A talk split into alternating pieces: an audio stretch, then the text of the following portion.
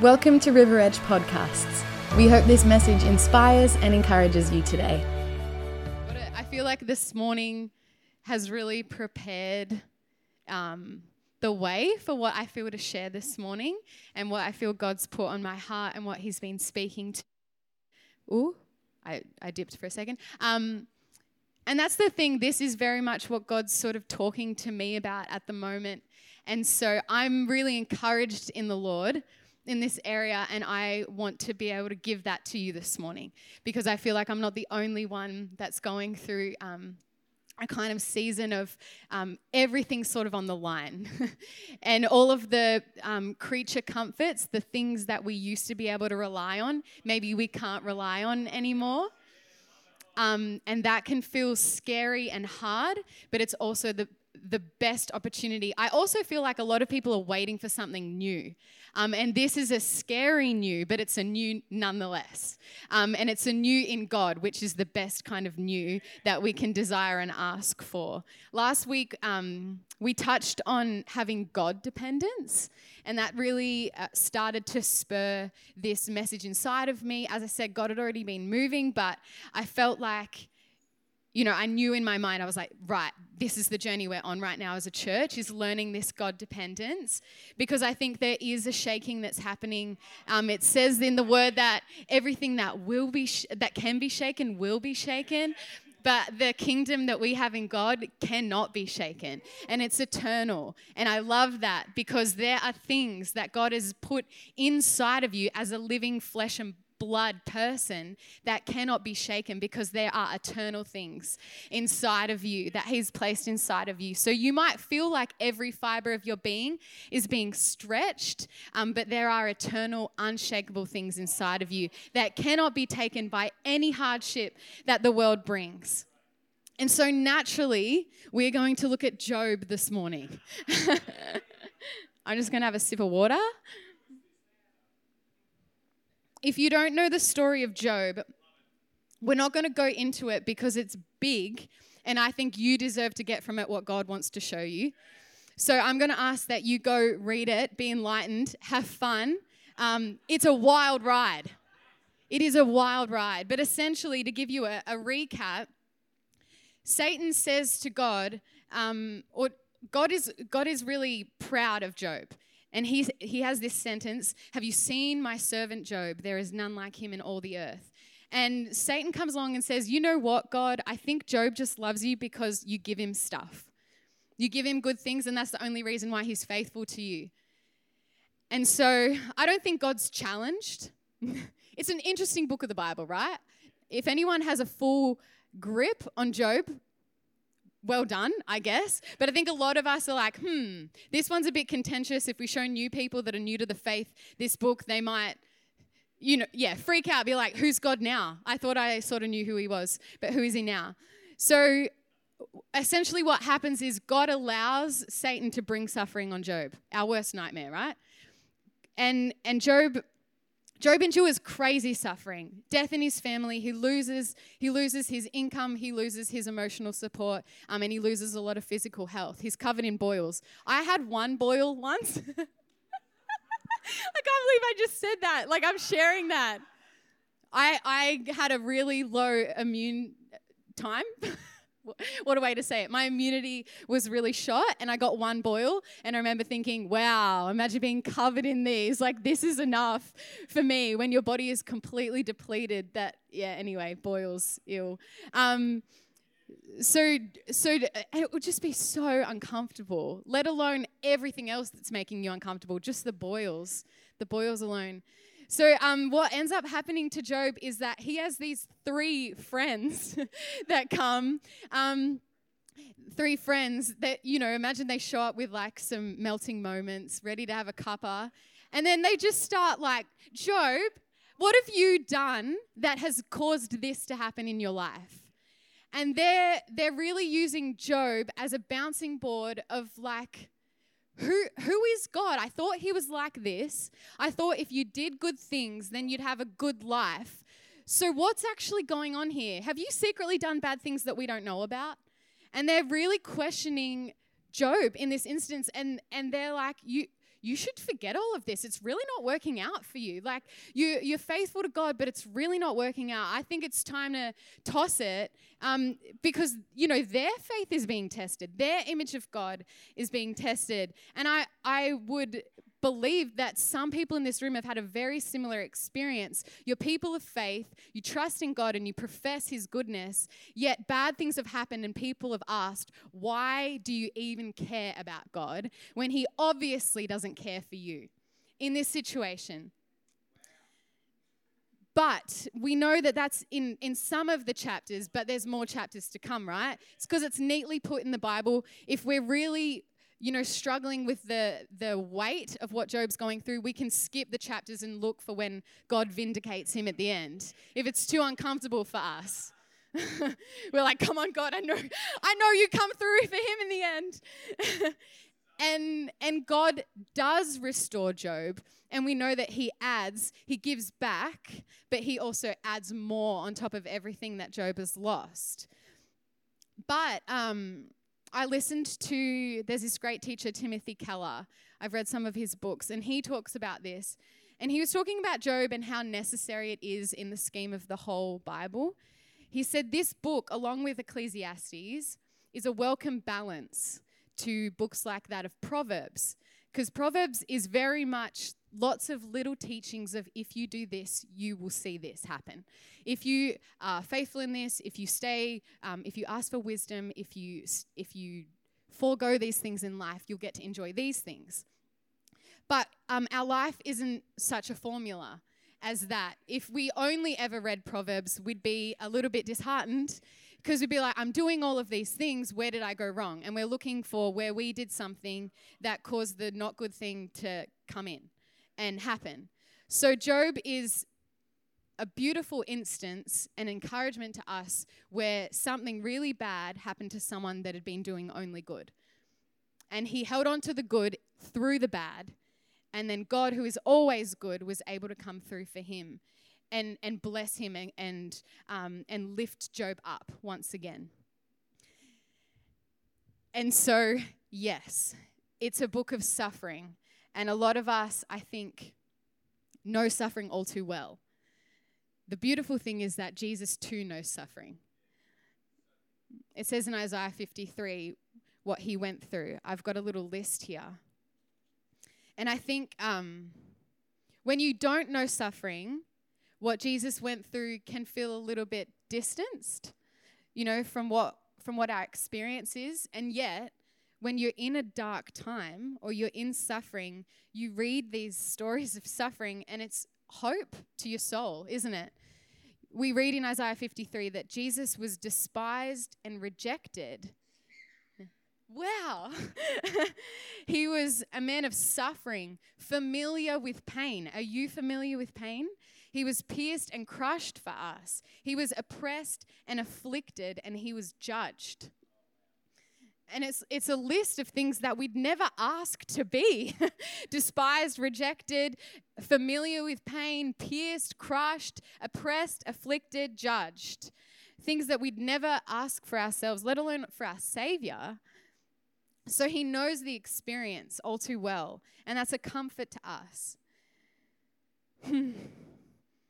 yeah, it says in Revelation 21 4. I have this one, Jesse. I told Jesse I have some scriptures, but not all of them. He will wipe away every tear from their eyes. There will be no more death, or mourning, or crying, or pain, for the old order of things has passed away. And this is what we have to look forward to. There is a time that comes where the suffering is taken from us and we're never to see it again. And that's our eternal hope in what, in what God has for us. Um,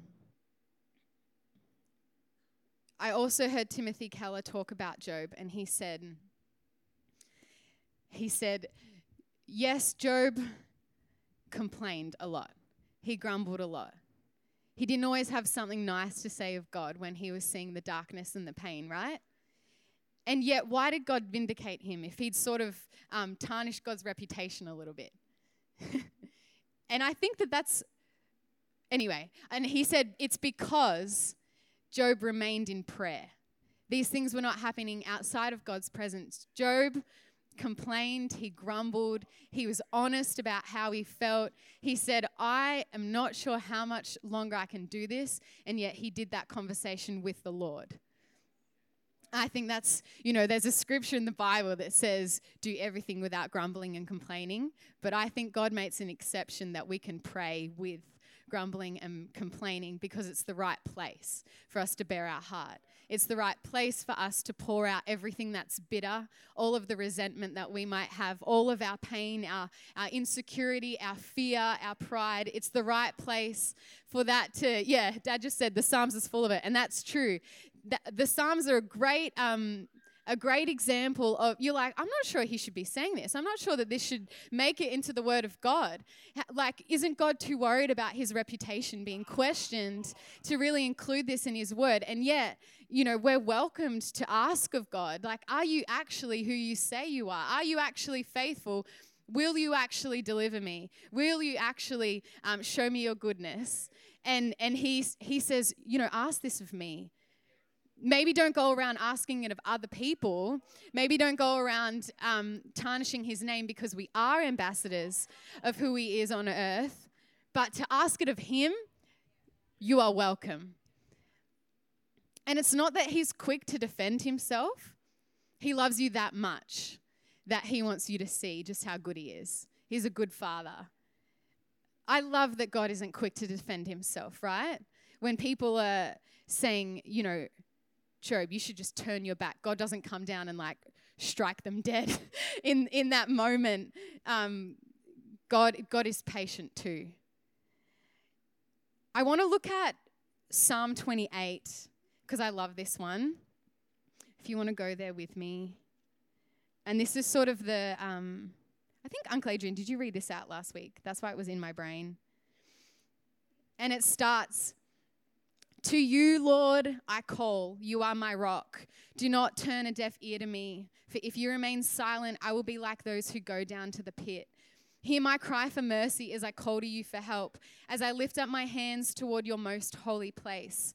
Um, and then it goes on, he's saying, Do not drag me away with the wicked, with those who do evil, who speak cordially, cordially, cordially um, with their neighbors, but harbor malice in their hearts. Repay them for their deeds. And, and David's slipping into this um, bad people deserve bad things and good people deserve good things sort of mindset. He's like, they've done bad, they've done evil, so repay their, their deeds with evil. Repay them for what their hands have done and bring back on them what they deserve, God, because they have no regard for the deeds of the Lord and what his hands have done. And so he will tear down and never build them up again.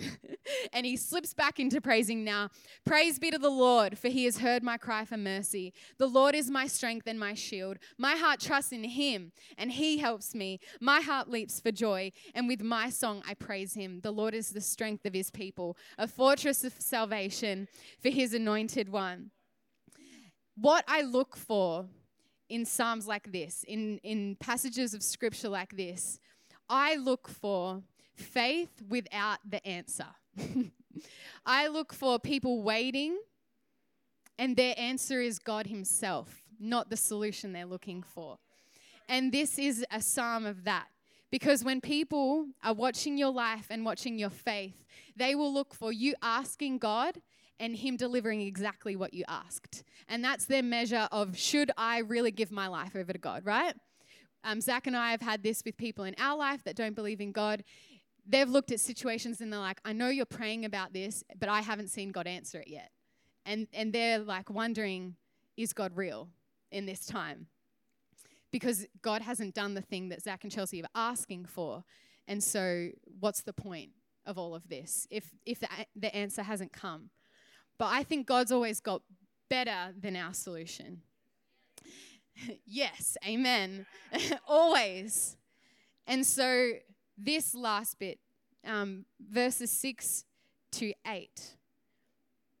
Praise be to the Lord, for he has heard my cry for mercy. So we're praising God because He hears us, not because He has done what we asked of Him. And then He says, The Lord is my strength and my shield. So He gives me strength when I'm weak, and He shields me from the lies of the enemy, from the, the naysayers, from people that have got an opinion that um, downgrades God in my eyes, right? He shields me from that. My, tr- my heart trusts in him and he helps me. My heart leaps for joy, and with my song I praise him. Again, the Lord is the strength of his people, a fortress of salvation. The praise comes without the answer being revealed, right? Or the answer is God. Is God saying, I'm here, I will strengthen you, I'll shield you in this time. But God hasn't necessarily done what we're asking of him. But to be honest, I think in, in some of the hardest things that I've gone through, all I need is his comfort to know that I'll be all right. All I need is his assurance, blessed assurance. Jesus is mine.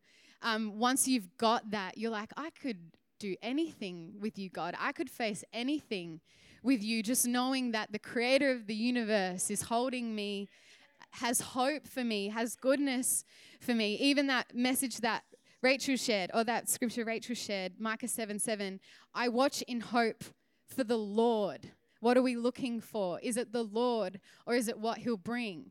I wait for God, my salvation. My God will hear me. And and I think Satan was right in saying, do they love you for you or do they love you for what you'll give them? I want to love God for God. I want to love him for who he is. That he that he chose to make himself known to us, that he chose this way of loving kindness and faithfulness to us. And, and what ends up happening beautifully in the story of Job is that Job does come to desire God. He's like, God, all I need is you. And, and the one thing that I haven't yeah, read out is um, God speaks to Job and he really sarcastically puts him in his place. We, we talked about it really quickly at Word Night, and um, yeah, we were saying how, yeah, because God says this one thing. He says a few things. Where is it? It's in um, Job 40. Is that where it is? Maybe it's in 38. Yeah, 38. Then the Lord spoke to Job. So there's chapters and chapters and chapters of people questioning God. And um, there's this one guy that comes along and he's got a lot of wisdom and it's great. L- like I said, you got to read it for yourself. Elihu or Elihu, um, the young one. Anyway, so God comes along and says, Who is this that obscures my plans with words without knowledge? Brace yourself like a man I will question you, and you shall answer me. Where were you when I laid the earth's foundation? Tell me if you understand. Who marked off its dimensions? Surely you know. Oh, can you imagine that? You'd be like, no, no. Oh, I lost my shoe. yeah, just running. Leave your shoe. Leave your shoe, Cinderella, go. Um, it's so it's so necessary for us when we're in a place of pity, self pity. It is so necessary for us to remember who God is. His might, his power, his sovereignty, what he deserves. I think um, we get so caught up in what God owes us that we forget that we forget what he's done and we forget what he's what he's worthy of he he deserves all authority, all honor, and all praise from us. Right? He demands it. His presence demands it because he is King of kings and Lord of lords. And the life that we live, it says in what one? Live a life worthy of the call. I commend you, live a life worthy of the call. Live a life worthy of you knowing that you were made by God and He has a purpose for you and there's a way that you can live according to that purpose and that call. Like, yeah, sometimes I'm upset that maybe God hasn't done something, but He's the creator of the universe, and His plans are not only good, but they are sovereign. I know that he gets likened to that of the Queen or the President or our Prime Minister. I don't know how many people would honor our Prime Minister if he walked in the room, but maybe we'd honor the Queen um, or the King. Oops. maybe we'd honor the Queen a lot if she walked in. We're like, whoa, whoa, what are you doing here?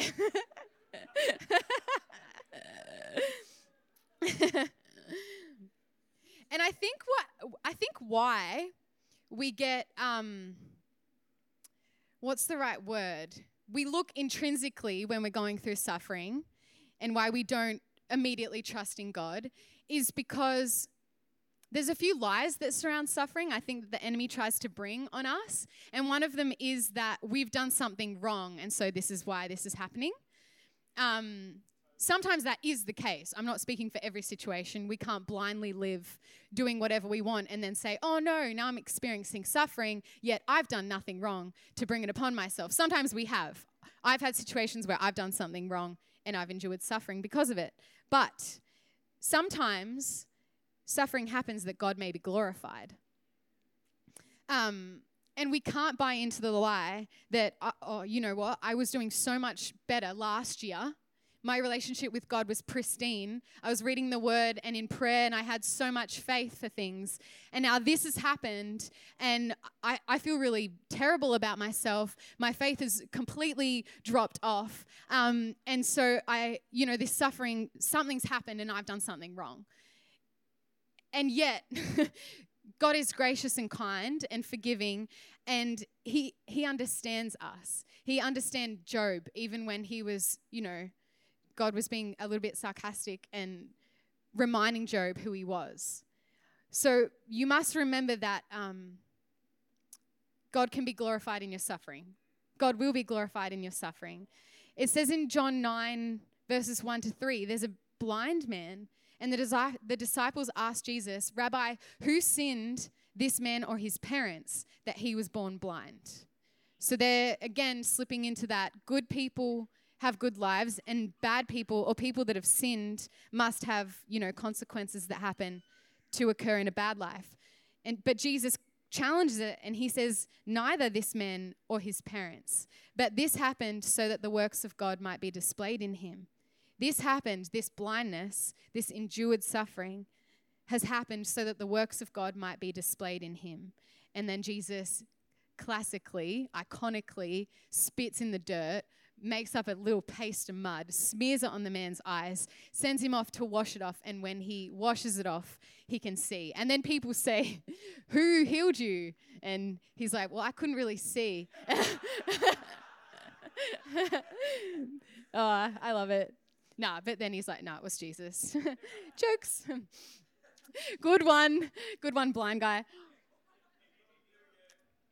Um, or the other thing that happens, so we either freak out thinking that we've done something wrong, or we just get frantic, full stop. Um, we go like, what's going on? Where is God? What's God doing? What's God saying? I'm enduring suffering. I don't know what's going on. What do I do? What's my response here? Um, but again, Jesus shows us that great suffering can bring great glory to God. And I love that. So I was thinking about what suffering is. Like if we were to, to define suffering, and I guess there is a lengthiness to it. If it's only short, we might not call it suffering. Like if you say, there was um, none of my favorite tea at the supermarket today, and I don't know when it's coming back in stock, you know that that's may like yes it, it's a there's a time frame on that and there's a waiting on that but i wouldn't necessarily call it suffering because we sort of know that the supermarket will restock it right? But i think suffering refers to a circumstance that we can't save ourselves from. I think that that's what we sort of umbrella over suffering is no one or nothing can save me from this. It would take sort of an impossible situation to save me from my suffering. and then I wrote, essentially, it's perfect for Christians. Suffering is perfect for believers because we have met the Savior. Nothing and no one can save us except the Savior. and it doesn't mean he'll do it immediately. He doesn't it doesn't mean that he'll do it according to our terms. It does mean that he will do it and that he will do it according to his terms. Maybe in eternity, maybe tomorrow, But in the meantime, we have someone to trust in, and not just anyone, the greatest guarantor of life, the greatest um, dependence that we could ever build on is our Savior Jesus. Salvation belongs to our God and no one else. Um, 1 Peter 5 6 to 7 talks about humbling ourselves before God. Therefore, humble yourselves under the mighty hand of God, that he may exalt you in due time, casting all your cares upon him, for he cares for you. And I love this connection that it draws between humbling yourself, reminding yourself that you are not God, but reminding yourself that he is God and he is mighty and he is all powerful. But it's tied to casting your cares on him. Therefore, humble yourselves that he may exalt you, casting all your cares on him, for he cares for you. And this means not holding on to the things so tightly that we're waiting to see, that we're waiting to be delivered from, but instead casting them on Him. Everything that we are caring about, everything that is taking up mental space, everything that we are, you know, bringing to Him in prayer, casting it on Him, casting them upon Him, for He cares for us. Letting God be God and letting us trust in who He is. And I love this picture of humility because um, I once heard someone say, Humble yourself, otherwise, God will do it. and we see this in Job. God says, Surely you were there when the, the earth was being laid. Um, surely you know how the whole earth works, and that's why you're now darkening my counsel with your words without wisdom. But um, it's so much better if we choose to remember who God is so that He doesn't have to remind us, because that's a very humbling experience. Um, that's why I love Psalm 103. A lot of you would know it. Bless the Lord, O my soul, and all that is within me. Bless his holy name. Bless the Lord, O my soul, and forget not all his benefits. And to be completely honest, this is what's helped me through the hard stuff is saying, I'm finite in what I'm able to do. I'm limited in what I'm able to do. I'm even limited in what I'm able to believe that God's capable of. But I'm, I'm dealing with an unlimited, exponentially powerful God here. Um, I'm calling on Him to come and move in my situation. And that means anything is on the table right now. He is able to do whatever He wants. And he, he's willing to do whatever he wants, but he is able to do whatever he wants. And I, I love to bring to my memory, you know what? That person in church shared this testimony of what God has done. And that could either make me say, why hasn't that happened for me? Or I could say, God, you've done that for them. Praise you because you are who I think you are. You are good. You do deliver. You do heal. You do restore. You vindicate. You redeem, God. And that's who you are. you are who I thought you are. You are who I hope you are. Thanks, Case. Um, you are who I trust you to be, God. Thank you. Thank you for that testimony. It prophesies Jesus' goodness. It prophesies that what he endured was worth something, right? That he brings hope to our life like nothing else and no one else can. Oh, and he is so acquainted with grief and with pain that he understands when we're upset. And like, he doesn't have to, but he does. And I think, and I was thinking about this, I'm going to have a little sip. I'm getting empty. Oh, that's cool now. Um, I was thinking about if we look at the suffering that Jesus endured, we might really quickly write it off as saying, well, that's really nice for Jesus. It'd be a bit of a rough thing to say.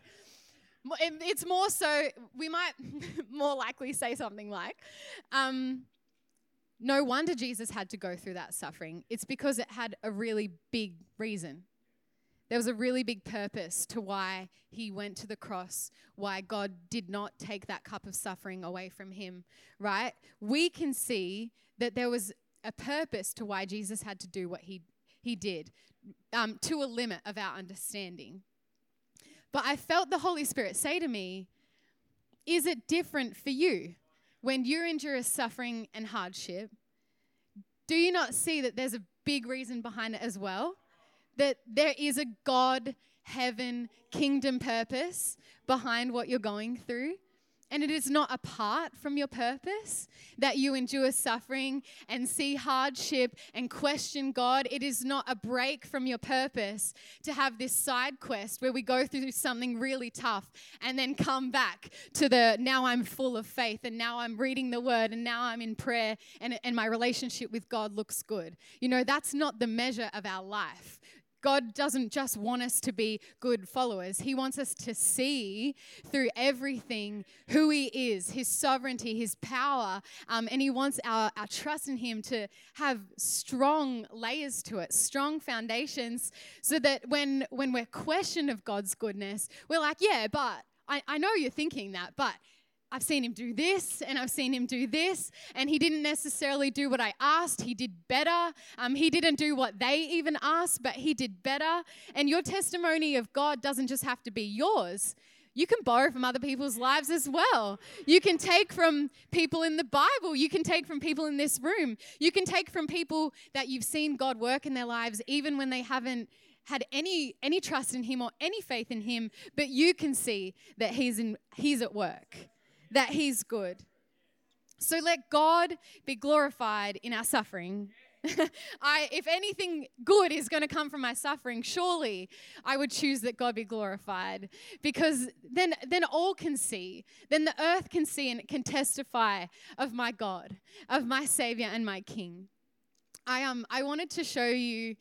Um, this came up on Dad's shared before. This guy on Instagram called Ian Simpkins. Um, so he shared this this fun little experiment that they did in Arizona. Jesse, that picture of biosphere. So, um, this was something that got built in Oracle, Arizona, in the 90s. Um, it was a experiment for two years. Scientists locked themselves in this artificial environment in Arizona.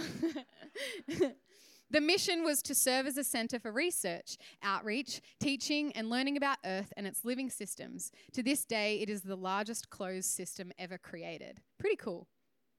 Inside their self sustaining community, they created a number of mini environments, including a desert, a rainforest, and even an ocean.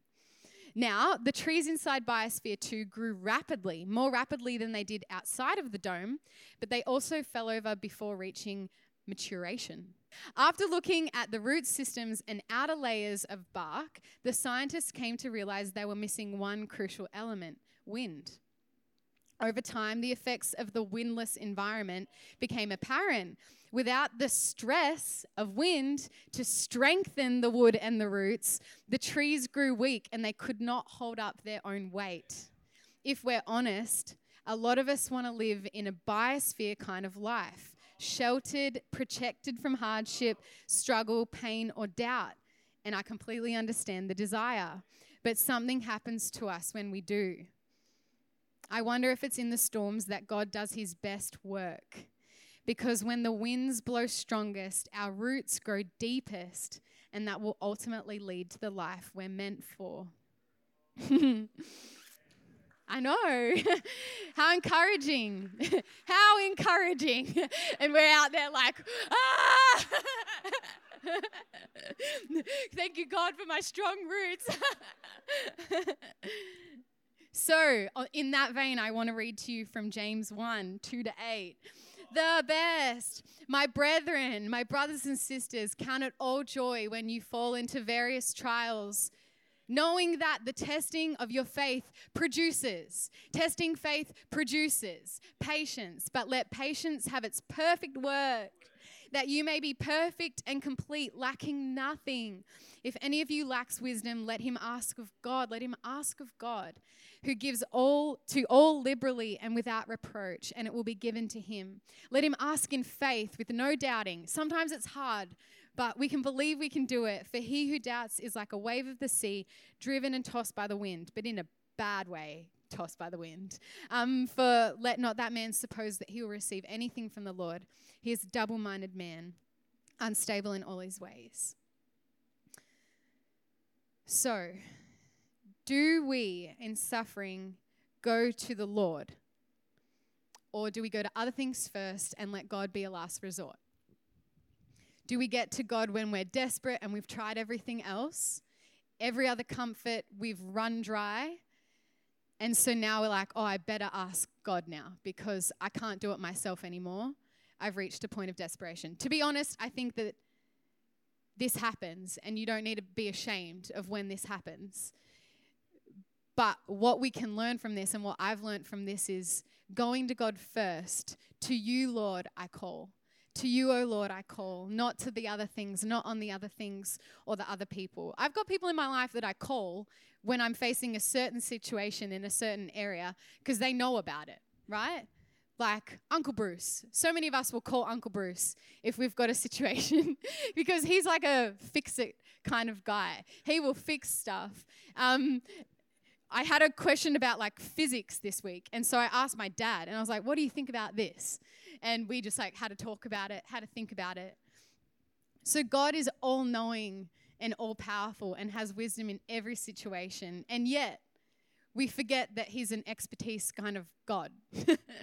and we go for the comforts sometimes.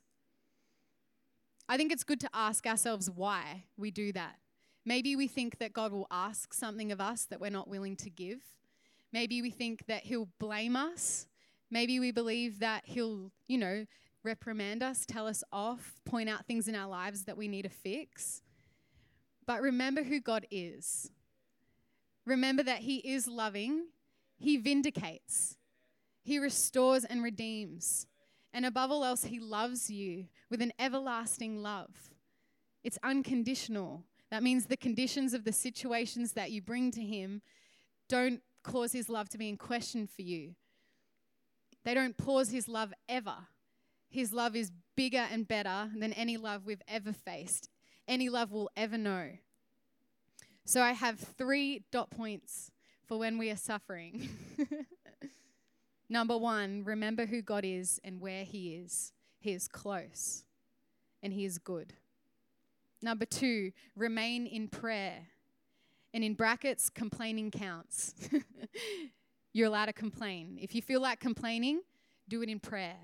Don't go, well, I feel like complaining or I'm angry right now. I'm not allowed to pray. No, you are allowed. I've given you permission. let it let it spill out and I feel like God is so beautiful in those times to just come and remind us who he is so lovingly.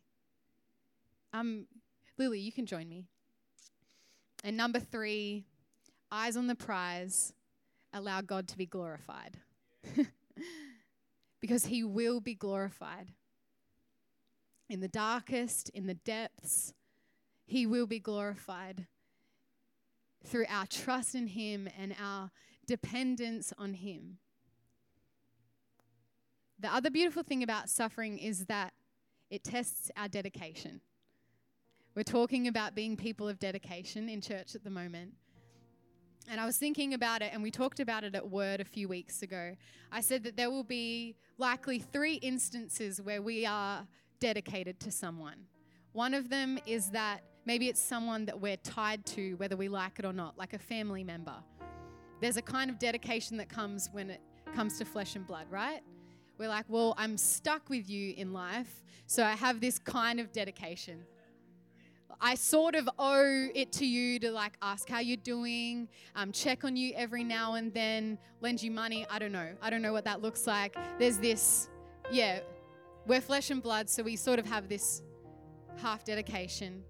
The other is the kind where you see something in someone and it can benefit you. So you offer dedication um, as a means to get something in return. It's a business deal kind of dedication. And we can really easily do these with God, right? Saying, Well, God, you exist, you're always going to be there, so I guess I sort of owe you something. I'm stuck with you. I want to keep coming to church. I want to keep um, getting from this community. So I guess I've got this kind of dedication. Or, God, you you're able to do really good things. I've seen some people in this church talk about it, And so I, I want to buy into this. Like, what have I got to give? It's like the rich young ruler. What do I have to do to get to heaven? What do I have to do to, to like, you know, get something? But the third kind of dedication is when it's eyes on them. And you're like, I see something in you and I, I want it. But not in a, I want to receive it kind of way, but I just want to be able to see it. I want to look at it. I want to bask in it. I want to celebrate it because it's better than anything I've ever experienced. It's better than anything I've tasted and seen before. This is the kind of goodness that I can't find anywhere else. And so I'm dedicated to this. And I'm not only dedicated to it for me, I'm dedicated to it for others because I want them to see. Because they are without hope, they are without um, love, they are without light. And so I want to be able to access this way. I want to access God's ways so that others might also come and be redeemed and be restored to that that they so desire. I'm going to just look for a scripture I read this morning. Excuse me for a second. I think it's Elihu.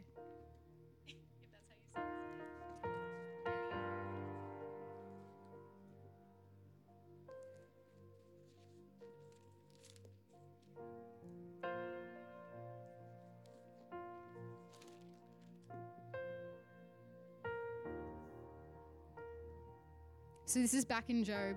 It's in um, chapter 35.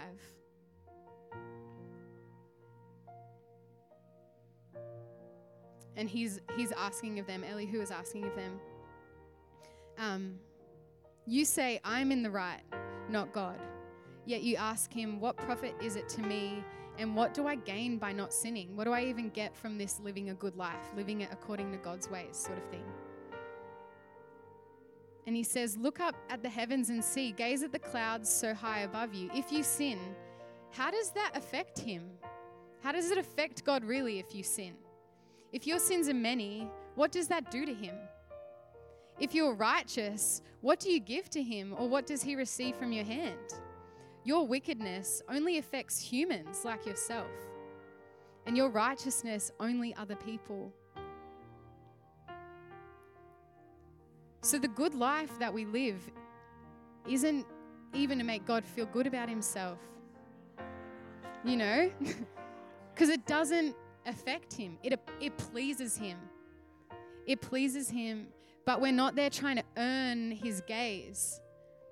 We are there to live the life. We are doing this to live the life He made us for, to enjoy, so that others might also come, taste, and see of His goodness.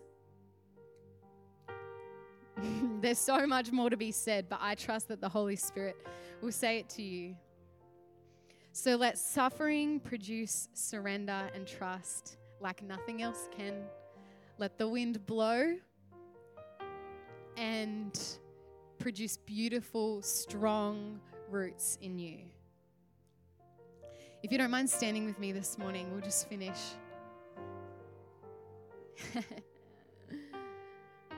Thank you, God. Thank you, Lord. God, show us how we can count it all joy when we endure much, even if it's for your name's sake, God.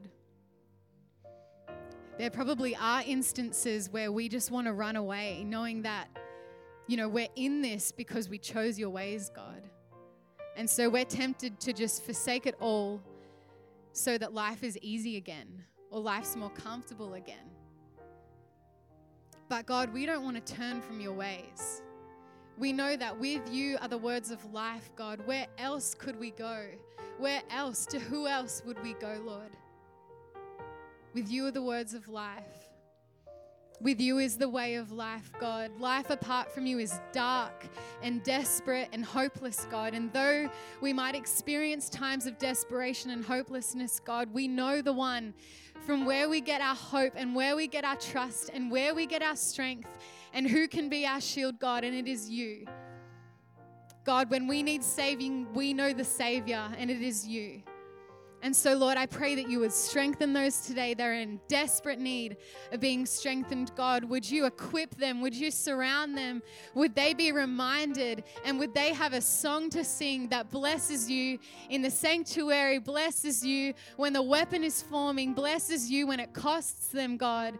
In every chance that they get, that they'll bless your name, knowing full well that you are the God who saves, the God who delivers, the God who vindicates, the God who in, in suffering will be glorified and will bring all things together for our good, for those who trust you, Lord, and who love you.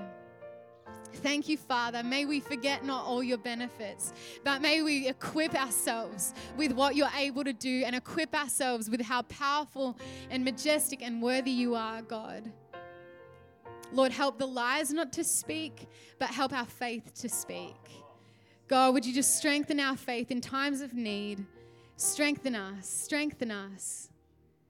Thank you, Lord, that you are our greatest defense and our greatest strength at any given moment, no matter what life brings.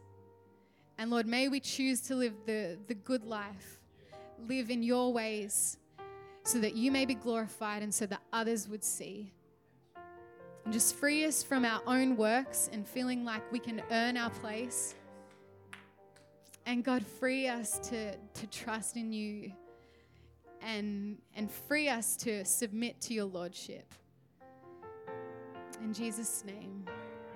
Yeah. Amen. Let it be, God. Thank you, Lord. Thanks for joining today. If you'd like to know more about service times or simply want to find out more about church, head to our website, riveredgechurch.com.au.